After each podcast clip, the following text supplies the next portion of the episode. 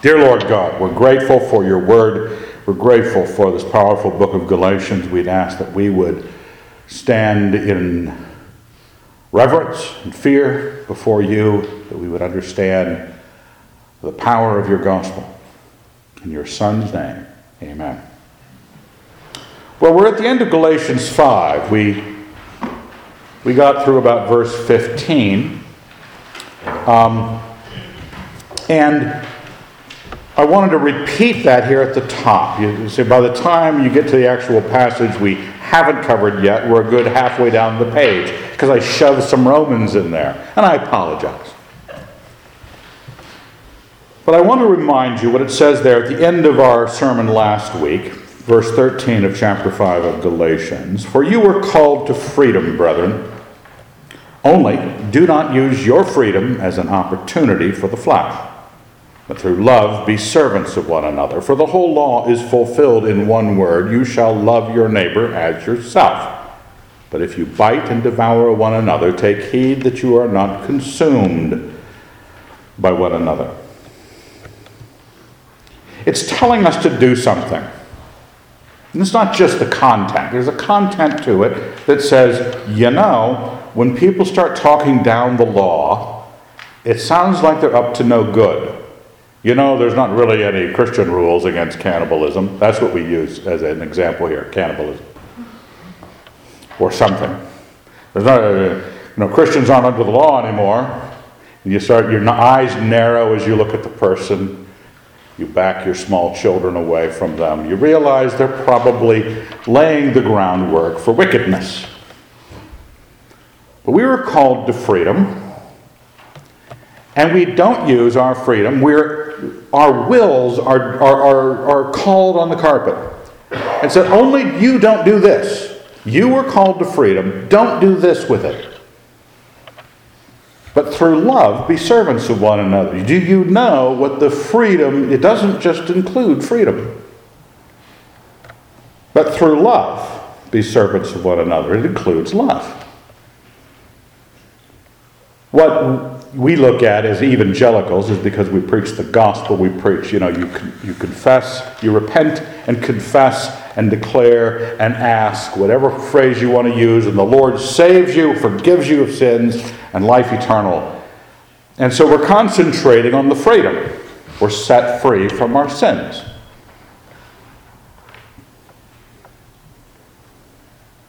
But we're told that we're also called to love. And love, frankly, as he says here, will not wrong his neighbor. In the background of that is your will being addressed. The passage is in Galatians for a reason. Paul's writing to the Galatians and saying, Think about this, only you don't. You decide not to. Because this is the case, indicatively, this is the imperative. This is where you are. You're at freedom and you're in love. Use that for your morality, not the law. But get morality. Because this whole thing, this whole religion, is not about you not having to carry the burden of your sins anymore. It's about sins. Because so many of us, and I, you know, I, I feel this way too. You ever pay off a credit card completely? I got pretty good credit, and so I got credit cards out the yin yang, and I can charge stuff. And when you pay one off, and it's well, I, I, it just happen. Remember the the, the uh, home equity loan we used for the church? Well, the church paid that back, and so it's all paid off. There's nothing, but we kept it down at the bank. Home equity line of credit. I could write a check for maybe five Mercedes. I could just write a check, maybe four Mercedes. Okay? Just write the check. Ever feel that way when you get out of debt on something? I, I can go charge something. Isn't that what it's for? that I have credit with God, that He forgave me. I am no longer the debt of sin, so I can go sin some more.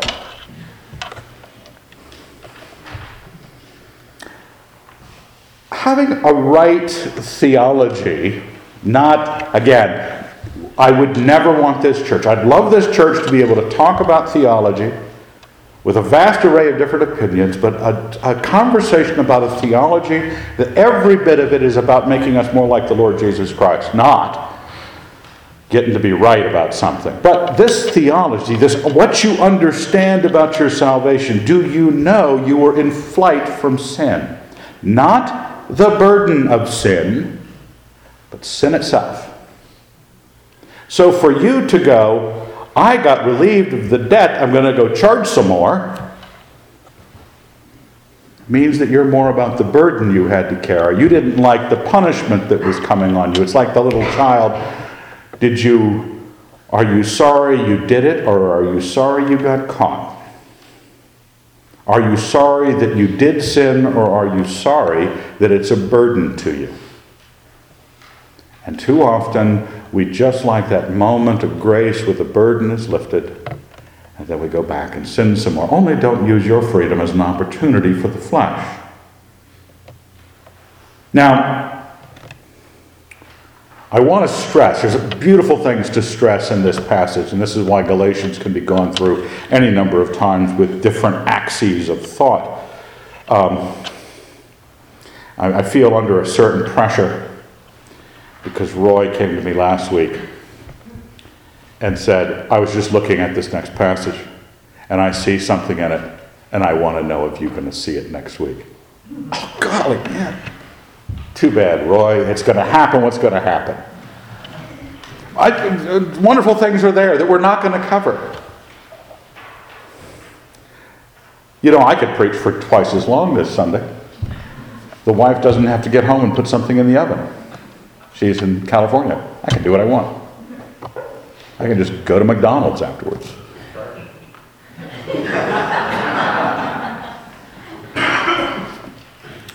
A, so that's the reason I look at Romans 8. This is we took it up last week, all the way up to there in verse 15. I want you to know what Paul's thought is that when he tells you you know, Galatians was a very early book. They think maybe perhaps the earliest New Testament book written. Um, consequently, when you get to Romans, Paul is laying it out. He's fighting for it in Galatians. He's surprised that they're that they don't understand this, and, he, and it's sort of shaping up aggressively in Galatians. In Romans 8, verse 1, it says, There is therefore now no condemnation for those who are in Christ Jesus. The law of the Spirit of life in Christ Jesus has set me free from the law of sin and death. Now, remember, you're not talking about is the burden lifted, not just is the debt paid. The debt is paid for people for whom the problem of sin and death was the problem, not the cost of it that it was there. For God has done what the law, weakened by the flesh, could not do, sending his own Son in the likeness of sinful flesh, and for sin, he condemned sin in the flesh, in order, listen to this, in order that the just requirement of the law might be fulfilled in us. Because God is not setting you free to make some sort of anarchy in a bunch of people who aren't under laws anymore. That's how people think of the antinomian. Again, nomos is law, anti is against. An antinomian is somebody who's against the law. And most people who are against the law function in a lawless fashion. But we're not coming to Christ out of a desire to get away from the rules and have the debt paid off. I mean, that, that sort of idea about credit would be awful. That not only is your debt paid off, but none of the rules regarding debt, like debt limits and things like that, will now do not apply to you. But now, the character of God, the, the, the imperative of what He wants His creation to be, still exists. The law did not bring it you to that. That's why it, it failed. Weakened by the flesh, it could not do it. Jesus Christ, this, this Christianity is for people who want holiness who want to be like Jesus Christ. don't want debt repayment, want to be like Jesus Christ. And debt repayment is part of that. So that this is so the just requirement of the law might be fulfilled, so that I could be good, who walk according to the who walk not according to the flesh, but according to the Spirit. For those who live according to the flesh set their minds. Now you're going to notice something. The red. If you ever want another color or you feel the tradition of the church is becoming a little bit too red centered, um, we could. Yellow's hard to read. Don't request yellow. Set their minds those who live according to the flesh set their minds. Look at that. Verse 6 set the mind. Verse later 6 set the mind. Verse 7 for the mind that is set. Hold it, what? Do you think there might be something up here? Let's hold that bit of red phrasing in our minds that we would look at this question as Christians and examine what the parts are that, that should be concerning you. You know the grace of God is a wonderful thing, that by His power, His work on the cross, His gift, His sovereignty, putting you right with Him. It's the power of God. You have none of that power. But you're being appealed to, to saying that you're going to be one way or the other. You're going to be setting your mind on the flesh. On those who live according to the flesh set their minds on things of the flesh. But those who live according to the Spirit, oh, I did miss one, set their minds on the things of the Spirit. You can go home and highlight it or something. Set their minds on the things of the Spirit.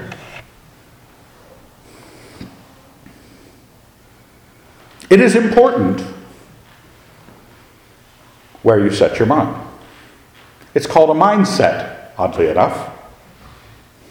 Because I've, I've put my framing someplace. When we teach on child rearing or, or marriage stuff in our seminars, one of the basic things we always cover first is the spiritual condition of the home, spiritual condition of the marriage, spiritual condition of whatever it is. Because you have to have a default that this home the holiness of God is either lived or it is being returned to. No ifs, ands, or buts. Nobody gets to stay in sin. You don't get to countenance bad attitudes. You don't get to count in yourself or anyone else. You want your mind, when you get up in the morning, to be a Christian mind. Not the mind of Evan Wilson, and he decides a little bit later is this going to be a more Christian day or a less Christian day. He gets up as a Christian, goes to sleep as a Christian. Is your mind set on the flesh? Verse 6 To set the mind on the flesh is death, but to set the mind on the spirit is life and peace. So you really need to look at the results in your situation. Say, okay, is my life death and sin? Or is it life and peace? Is what I am doing, what I am currently doing, is it producing life and peace in me? Do people look at my family and look at my children and my marriage and my circumstances as life and peace? Is the, is the power of God being represented this way? Because that's what a mind set on the Spirit is going to do. Now, people who live in a state of constant calamity in their lives, they just they look around everybody else in constant calamity and they wonder, well, this is just normal. This is what happens. This is how families function. This is how lives go. Now, it's the mind set on the flesh is death. For the mind that is set on the flesh, verse 7, is hostile. And this is probably the key point. What do you, what do you mean by mindset? You mean I got to go subscribe to Christianity Today or Presbyterian Journal and have it come to my house every month and be found sitting on the porch on a Sabbath reading it? Uh, uh, is this what, what it is? Do I have to go to every Bible study you put on, Evan? Uh, do I have to? Do I have to do that? Do I have to do? Sounds like you're hostile to God. For the mind set on the flesh is hostile to God. Christianity, it asks for you, you. It didn't ask for a sacrifice, didn't ask for performance, didn't ask for scripture memory, it didn't ask for a lot of stuff it didn't ask for. It asked for you. Jesus Christ says that anyone who does not renounce all that he has cannot be my disciple. There you go. Do not hate your father and mother, son and daughter, even your own life. You cannot be his disciple. He wants you. He is, uh, what does he say? He's a jealous God. Yearns jealously over the spirit that he made to dwell within you. And so, the definition here, at least a working one, is that if you want to know what the mindset is of the flesh, it's hostile. It is not submitting to God's law. Indeed, it cannot. And those who are in the flesh cannot please God. In the back of your mind, I want you to be thinking of that verse in Hebrews where it says, Without faith, it is impossible to please God. But whatever the case, the person that is set on the flesh is hostile, and because there is a challenge in you, there's a challenge. Because there's not room in this town of yours for two divinities. You can't serve two masters. Remember that? Okay. And if one of them's you, and one of them's the Lord Jesus Christ, uh, you're going to be hostile to one of them. And if you're struggling with God all the time about what you do and who you are, what you're willing to obey Him in, maybe you're trying to have two gods and both gods are whispering in your ear. But Paul's opinion in Romans st- still, he says, isn't this passage about Galatians? It will be. It will be in a few, a couple lines. Verse 9, but you are not in the flesh, you are in the spirit. So you're, you're, you're not that way, right? You're not that way. You're in the spirit. And he says, if in fact the Spirit of God dwells in you, because we're not just talking about some sort of philosophy that you set your mind to. This is not just, well, Evan's kind of a rationalist and he's setting his mind on things. And if you just set your, get a, you know, power of positive thinking, you're also possessed by the Spirit you set your mind on. Because we know that the power of God is all the magic in your life, all the magic that's going on is the power of God. You just, your cooperation is where would you be? If in fact God's Spirit, anyone who does not have the Spirit of Christ does not belong to Him. So if you're at the point of this struggle where you know that there is nothing good in you, you don't have the Spirit in you to set your mind on, your service to yourself is one of constant constant victory. If you do not have the Spirit of Christ, you do not belong to Him. I don't make the rules, folks. I didn't write the book. I just put the red type there. But if Christ is in you, although your bodies are dead because of sin, your spirits are alive because of righteousness.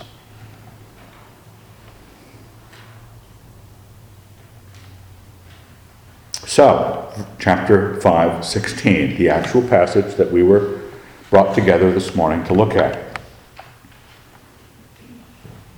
But I say, remember, he had just said, don't use your freedom as an opportunity for the flesh, back in verse 13. Be, through love, be servants of one another. Love your neighbor as yourself. Don't bite and devour. Then he says, I say, walk by the Spirit. And do not gratify the desires of the flesh. Now, part of this, if I combine Romans and Galatians, going, okay, Paul's suggesting also that the kind of concept of setting your minds on something. Which, what is your mindset? Here it's a matter of gratification, how you walk, being in a way of God.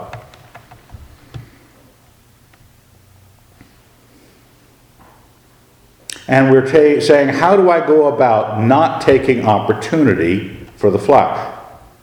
Because I'm supposed to, as a Christian, not just be called out of sin's guilt, the burden, but away from sin as a life. Not use it as an opportunity for the flesh. And I want to know, people who pursue holiness want to know how to do that. I was talking to my father at dinner Thursday night, and um, he gave me some uh, good advice or good uh, instruction, I guess it was, on his aspect of obeying the scripture. Says, you know, first you have to agree that it's true. The hardest, hardest thing in the scripture. Is it true? Yeah, it's true. Then she said, spend the next few weeks thanking God for it, for that truth. You know, you don't like that passage about hating your mother and father. Is it true? Is it true? Did, did Jesus say a true thing there? Or are you in charge? Come on. Turn the other cheek. I don't care what the hard thing is. Thank God for it. It's true, and thank Him for it. Keep thanking Him for it. Till your opinion changes about the universe. But we're looking for ways to set our minds on things of God, and things set our minds on things of the flesh, or avoiding that. It says here, for the desires of the flesh are against the spirit, and the desires of the spirit are against the flesh, for these are opposed to each other. Okay? You are set free from the flesh. We're not talking we're not talking about the opportunity of a Christian war between two dualistic purposes in your life, and you've got this old nature that just wants to sin, and you've got this new nature that wants to go to a Bible study, and, and it's this constant tension. That's a common, common view. But you were set free from that flesh back in verse 13.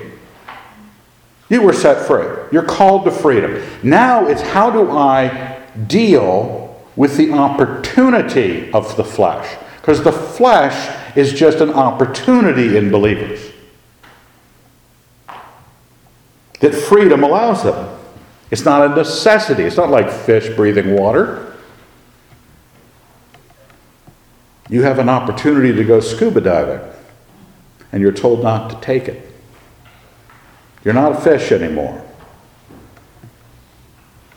But there are still desires of the flesh, and they're against the desires of the spirit. For these are opposed to each other. Okay, all right, got that. Yeah, flesh, spirit. I get that picture. To prevent you from doing what you would. Both of them are opposed to the other to prevent you from doing what you would. What would you? First question Are you one of those people that are just kind of using the Lord? To get rid of the problem. Not, not be the expression of a shape of a person you want to become. That says, I want to be like the Lord Jesus, or I, you know, really no, I just want to be forgiven. I want to have that easy place I can go, pray a prayer, confess something, and walk away head held head high because Jesus is gracious. What would you? The Spirit is there in your life as believers to keep you, if you're one of those believers who would live a life of sin, to keep you from doing that. The flesh is there to keep you from doing what you would want to do. It's an opportunity, if you are wanting righteousness and holiness, there is the flesh. You have carried this sack of meat around with you with its urges. It's an opportunity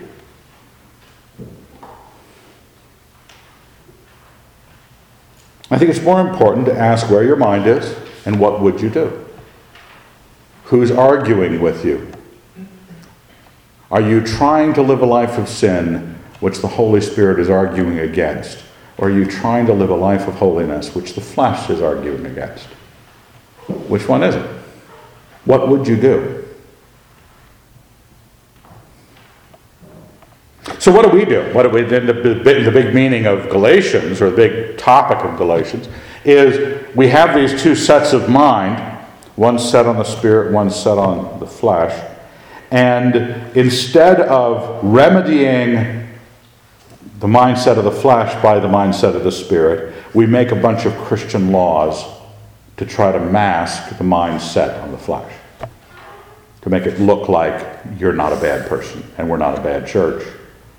I don't care which rules we came up with or rules you found in the Bible. When you try to have the law insisted in people's lives, not because they would, what's that great phrase that the Greeks came and asked the disciples? They said, We would see Jesus.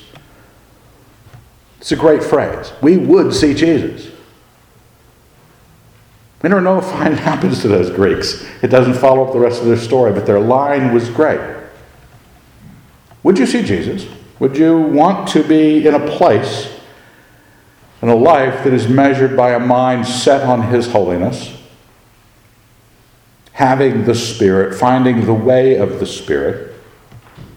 Or are you just happy enough to have kind of a devout and religious kind of I prefer Christianity to Buddhism, and yes, thankfully the church provides me with a bunch of rules by which I can look really Christian.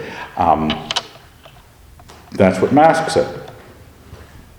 This is to be led rather than law. You know what did you? Someone who functions as if there's a tight set of rules is under law.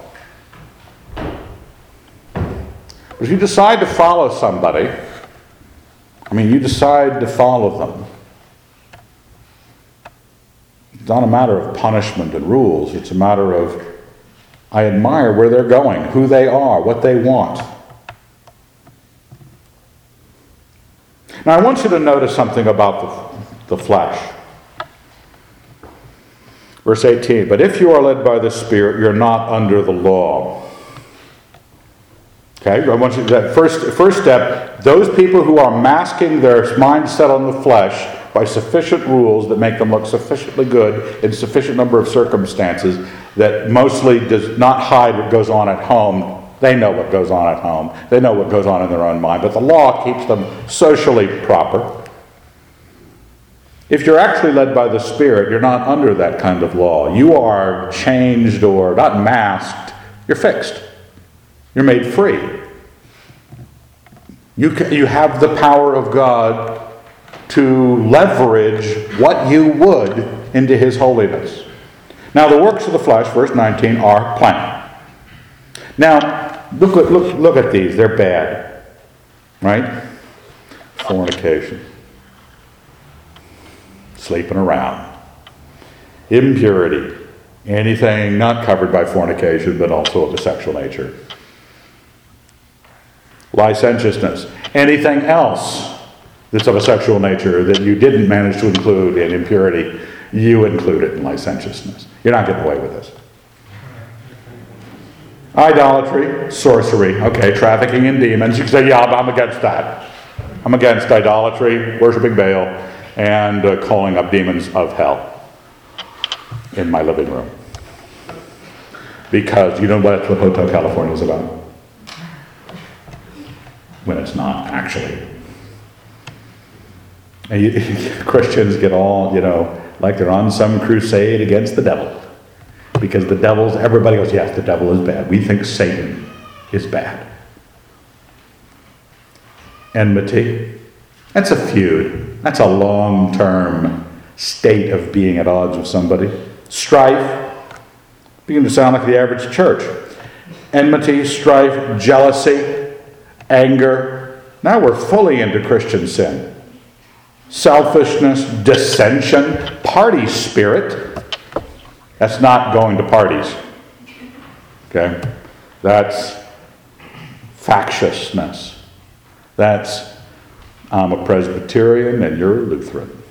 Let's kill each other. Okay? Been a bit of that in Christian history. Envy, drunkenness, carousing, that's party spirit. carousing is going to, you know, the party.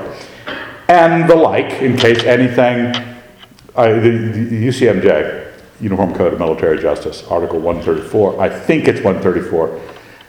Don't quote me on this. Anything not covered in the previous 133 articles hereby covered in this article. and anything else. Basically said, anything bad, I can list, boy, that's pretty bad. And you're going, huh, he didn't catch me. And the like. You. It's, uh, it's not just a list of, those of you who are looking for a law to mask your wickedness, you, you look at those as laws. Right? Okay, I guess we can't fornicate, no mo, or worship demons. Dang it. I guess the Bible is against selfishness. Can't do that. Remember, he just told you you're not under a law, you're under a spirit. He's just describing something. He's just describing some selfish bit of work. You notice that it's not the flesh, the works of the flesh are not qualified as works of the flesh because they're fleshly. He doesn't say the works of the flesh are plain marriage, eating, dinner. Well, gluttony certainly is sin, and fornication is certainly sin. Why, if, if we don't want to take the, you might say, the monastic notion that it's the fleshness of it that makes it evil. It's the work of the flesh.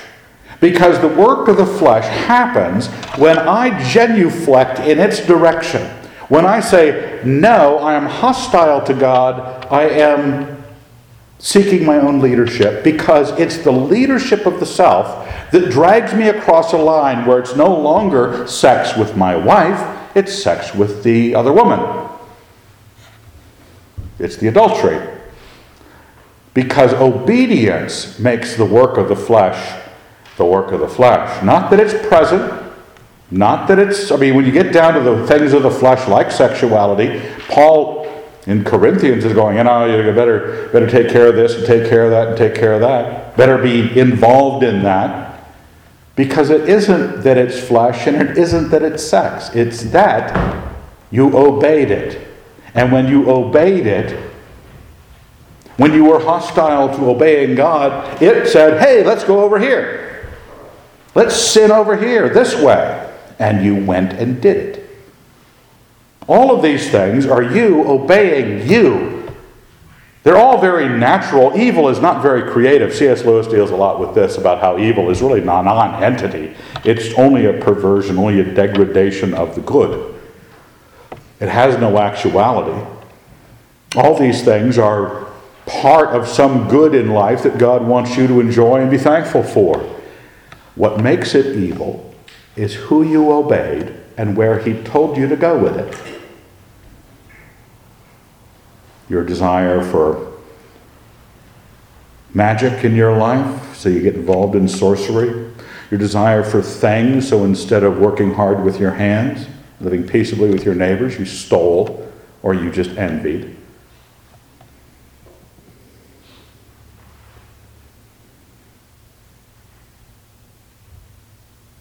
That's what sin looks like.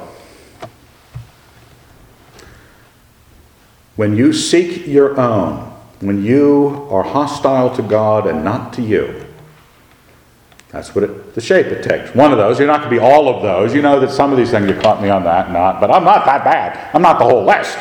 Some people are the whole list. I put it here on the notes. It's the kingdom of heaven versus the kingdom of heaven. Last was it last week was the kingdom of leaven versus the kingdom of heaven. I'm just on a roll here. So many things rhyme with heaven.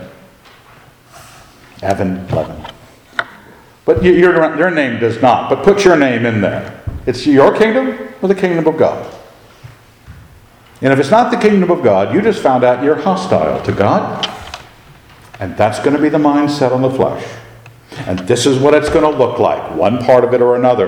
But I warn you, as I warned you before, that those who do such things shall not inherit the kingdom of God. So, do you realize that what God is doing in the cosmos with his salvation is trying to move people from wickedness to righteousness, not from the burden of their sins to not having the burden of their sins, but from wickedness to righteousness? His kingdom does not countenance this kind of nonsense. So if you're going to set your mind on things above, you have to realize where those things exist. It's not about getting people out of debt or changing their debt limit. It's changing their view of debt. This debt. But the fruit of the Spirit, I want you to notice something. A lot of scholars have said this. That's not unique to this church or this moment. The works of the flesh is plural. It's plural in the Greek. The fruit of the Spirit is singular. It's single, singular in the Greek. One fruit. But there's a list. One fruit. Oh, you can, you can decide to sin selectively. Your particular urges, your little decisions about what you're going to be doing might feature Guy asked me during the break, which of the seven deadly sins would I want to be like? You don't generally ask the pastor that. I did answer sloth.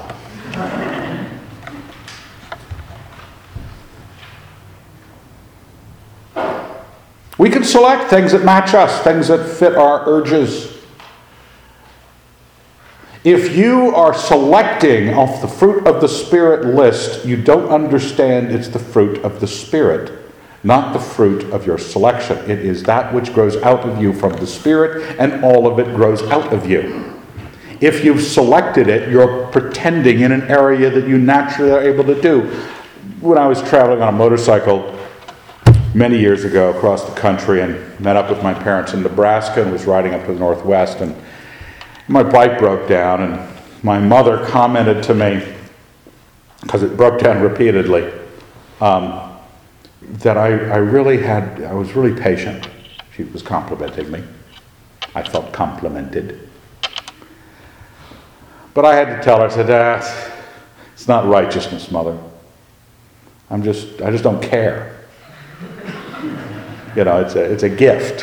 Um, it's a natural disposition. And sometimes we are naturally disposed to be sociable people, right? And so we look at the list and go, oh, I'm really kind and joyful. I'm just got, you know, Mm. if you were raised that way, you naturally have some tendencies to be nice to people in certain ways and some tendencies to be wicked in certain ways. With evil, yes, you do get to pick off the menu. It's not a system, it's not cohesive, it's chaos. It doesn't mind being a total wreck, so you can be a wreck in that. There's one fruit of the Spirit. And the Spirit in you, it because it's a real Spirit, and because it's actually attending to, setting your mind on, these things come out of you descriptively in toto. You don't get to love, first thing on the list, love. What did we learn back in love fulfills the whole law? You shall love your neighbor as yourself. Through love, be servants of one another. If I've set my mind on the things of God, if I have followed God, if I have found His way, not my way, and the Spirit of God in Christ is in me, the fruit will be all of this. When you sin, and Christians can sin, when you sin, you might notice that it knocks certain of them off the list. You become impatient, you know. Really, when you became impatient, you became unloving. When you became ungentle, harsh, unfaithful, chaotic instead of peaceful, you were really lacking love. You're really lacking the thing, the thing of the Spirit but it'll reflect differently in each person because your temperament, just like your sins were because of your particular urges, your particular flesh. But when it's partial, you, you're being trained to think that this exists in you partially. That you work it out as a list and you finally get around, you don't like sushi, so you never order it. And it's self control, oh, yeah, I know it's on the list, but who really cares? I'm a joyful person, I'm a peaceful person. No, it's of the Spirit. It's one fruit. And against such there is no law. And those who belong to Christ Jesus have crucified the flesh with its passions and desires. the flesh. Is that, does that mean that we know from Paul's other teaching, he does not mean don't enjoy your food and don't sleep with your wife? He means passions and desires. There is a demand. You hung that demand up on a cross with its, you might say, its excesses. He said, no, the excess would require that for, even though God said something else, I would obey my flesh to get at that excess, to get to that fornication, to get to that enmity, that strife, that selfishness. Because I'm that kind of person. I have the passion, I have the desire, and the second step is I have the obedience. I will obey my passions and my desires. Passage out of Hebrew, uh, Pro, Peter. Do not be conformed to the passions of your former ignorance.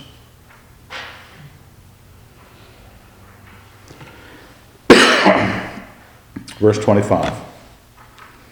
If we live by the Spirit, let us also walk by the Spirit. It's a calm statement. Earlier in the book, what did he tell you? Oh, foolish Galatians, who has bewitched you? Is chapter 3. Before whose eyes Jesus Christ was publicly portrayed as crucified. Let me ask you only this Did you receive the Spirit by works of the law or by hearing with faith? Are you so foolish, having begun with the Spirit, you're now ending with the flesh? He now, in a much calmer moment, after he told some people to mutilate themselves in the previous chapter, he says, if we live by the Spirit, if we came to this life in the Spirit, if your faith brought you this forgiveness and life eternal, if you're brought from death to life by the Spirit, let's also live that way too. What do you say? Let us live not like all the other religions where you get a set of rules and a set of sacrifices and a place to go pray to or bow down to, where religion and liturgy and all the rest be, become the shape of your life. No, the Spirit of God becomes the shape of your life. Let us walk by that Spirit. Let us, and look what he reminds us of. We'll cover this passage again, this last verse again next week when we get into chapter 6. Let us have no self conceit, no provoking one another, no envy of one another. In many ways, if you're talking theologically and it's okay, set your minds on the flesh and the spirit. Is this the this kind of flesh or is this this kind of flesh? And, and, you, you, get, you say, I'm lost, I'm lost. Oh, Pastor, why do you have to talk in those sorts of terms? St. Paul talks in those terms and he says, Yeah, okay, let's cut to the chase for you people. Don't be conceited. Don't be about you. Love other people, not you. Don't provoke other people. Don't envy other people. You know, because those are all about you. And you aren't about you anymore. Jesus Christ has made us about loving others. We're all very talented at loving ourselves. We're told to say, look at how you love yourself. Why don't you love your neighbor that way?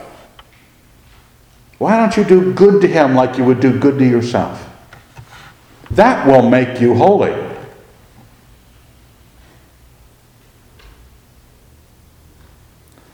Where is your mind? What would you do? Are you happier with a church or a religion that gives you sufficient rules to follow?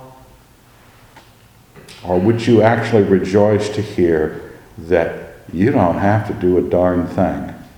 Now, what are you going to do? You got no rules. Is there going to be a riot? Stone me with stones? What are you going to do? Go home and speed? What are you do? Who are you like? What do you want to be like? What do you want to be when you grow up? Jesus Christ? Let's thank Him. Dear Lord, we're very grateful for your Son we trust that your church would learn that we are here to follow him. We trust that what his life provides to us, the just requirement of your character, would be that we would find it in setting our minds on your spirit, not being hostile to your government, loving, that we would be and see Jesus. In his name we pray. Amen.